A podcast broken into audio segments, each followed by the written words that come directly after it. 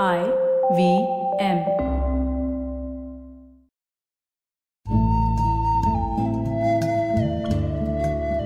IVM के Hindi travel podcast टेढ़े मेढ़े रास्तों पर आपका स्वागत है टेढ़े मेढ़े रास्ते ही क्यों वो इसलिए कि घूमना भी तो ऐसे ही रास्तों की तरह पेचीदा और लगातार उतार चढ़ाव भरा होता है, जहाँ हर पल कुछ नया देखने और महसूस करने को मिलता रहता है। शर्त बस यही होती है कि आप कान खुले रहने चाहिए। मैं हूँ केशव चतुर्वेदी और मैं आपको ले चलूँगा इस ज़बरदस्त यात्रा पर। और सुनाऊँगा ऐसी मज़ेदार कहानियाँ, शहरों, किलों, महलों, सड़कों और सबसे अहम इंसानों की, जो पिछले 20 साल से ऐसे ही रास्तों पर भटकते हुए मैंने सिर्फ़ आपके लिए इकट्ठा की हैं। तो आइए शुरू करते हैं। थिम्पू को भूटान की राजधानी बने अभी कुछ ही दशक हुए हैं, लेकिन उस हिसाब से शहर काफ़ी बसा बसाया दिखता है। राजधानी होने के बावजूद यहाँ हवाई अड्डा नहीं है। ऐसा इसलिए कि पूरे शहर को ऐसे विकसित किया जा रहा है ताकि आसपास के पर्यावरण पर कम से कम प्रभाव पड़े। अब आप एक सवाल पूछ सकते हैं तो क्या भूटान हवाई जहाज़ से नहीं पहुँचा जा सकता? ऐसा नहीं है। थिम्पू से 50 किलोमीटर दूर पारो घाटी में भूटान का अंतर्राष्ट्रीय हवाई अड्डा है तो आप वहाँ उतर सकते हैं। यहाँ सिर्फ़ भूटान की हवाई सेवा द्रुक एयर ही आती है, और विमान से आने वालों को माउंट एवरेस्ट का शानदार नज़ारा दिखाई देता है। थिम्पू पूरे भूटान में सबसे बड़ा शहर है, फिर भी यहाँ की आबादी सिर्फ़ अस्सी हज़ार। इतना तो शायद दिल्ली और मुंबई के एक मोहल्ले की आबादी होगी। इतनी कम आबादी के बावजूद यहाँ के मुख्य बाज़ार में ट्रैफ़िक जैम हो जाता है। फिर भी मजाल है कि कोई एक बार भी हॉर्न बजा दे। सब चुपचाप खड़े रहते हैं। कुछ साल पहले शहर में सिर्फ़ एक ट्रैफ़िक लाइट लगाई गई थी। बाद में उसे भी हटा दिया गया। कहा जाता है कि भूटानियों ने यह कहा कि उन्हें ट्रैफ़िक लाइट के बजाय ट्रैफ़िक पुलिस वाले ही पसंद हैं। तो थिम्पू ही नहीं, पूरा भूटान दुनिया में अब अकेला ऐसा देश बचा है जहाँ एक भी ट्रैफ़िक लाइट नहीं है। कुछ मुट्ठी भर पुलिस वाले ही सारा ट्रैफ़िक संभाल लेते हैं। और इनके ट्रैफ़िक आइलैंड होते भी बहुत सुंदर है।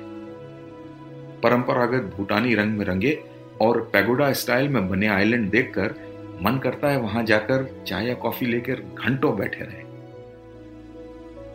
लेकिन थिम्पू ही पूरे भूटान का ऐसा शहर है जहाँ बाहरी दुनिया की दस्तक सुनाई और दिखाई पड़ती है। शहर में ऊँची ऊँची इमारतें हैं, लाइब्रेरी है, यूनिवर्सिटी है और शहर के बीचों बीच एक टाउन स्क्वायर है। और दुकानों के साइन बोर्ड्स में नियॉन लाइट्स भी दिखाई देती कुछ बच्चे जीन्स और टी शर्ट पहने हुए भी दिख जाते हैं और कहने को यहाँ पिज्जा भी मिल जाता है। इतना ही नहीं, थेम्पू में भूटान का अकेला फ़िल्म हॉल है। इसका नाम है लुगर।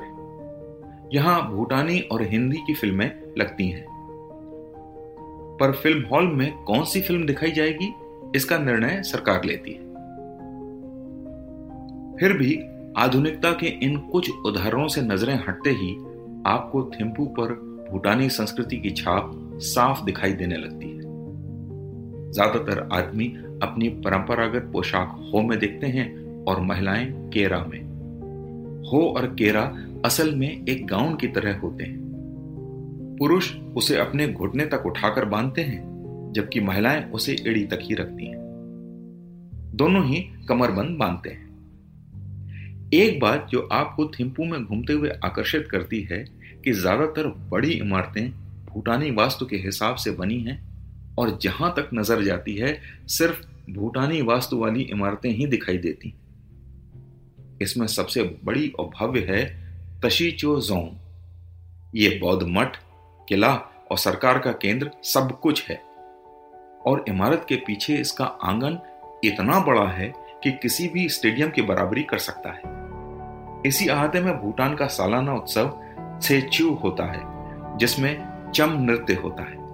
चम असल में मुखौटा है, जिसे बहुत पवित्र माना जाता है, और उसे पहनकर नाचना भूटान में एक धार्मिक कृत्य की तरह देखा जाता है। राजशाही होने के कारण थिम्पू में राजा ही सर्वोच्च है, और इस समय जो राजवंश यहाँ सत्ता में है, उसे वांगचुक राजवंश कहते हैं। थिम्पू पर वांगचुक राजवंश की छाप साफ़ दिखाई देती है। हर होटल और इमारत के अंदर उनके राजा और रानी की तस्वीर लगी रहती है। साथ ही थिम्पू में मैग्नेट और मग बेचने वाली किसी भी दुकान पर शाही परिवार की तस्वीर वाले मग, प्लेट और मैग्नेट दिख जाते हैं। मेरी पत्नी को शाही परिवार की तस्वीर वाला मैग्नेट चाहिए था, जिसमें राजा वांगचुक, रानी और उनका बेटा तीनों ही हों। कई जगह तलाशने के बाद भी ऐसा मैग्नेट नहीं मिला। तो उत्सुकता में मैंने एक दुकानदार से पूछा कि, ऐसा क्यों है कि भूटान के राजकुमार की कोई तस्वीर ही नहीं दिख रही है? तो दुकानदार धीरे से बोला, अभी महल से आदेश नहीं आया है बच्चे की तस्वीर किसी भी रूप में दिखाने का।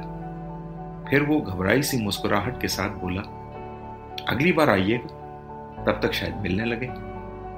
मैं मुस्कुरा दिया। ऊपर से शांत और खुश दिखने वाले देश में पर्दे के पीछे नियंत्रण में कोई कमी नहीं थी।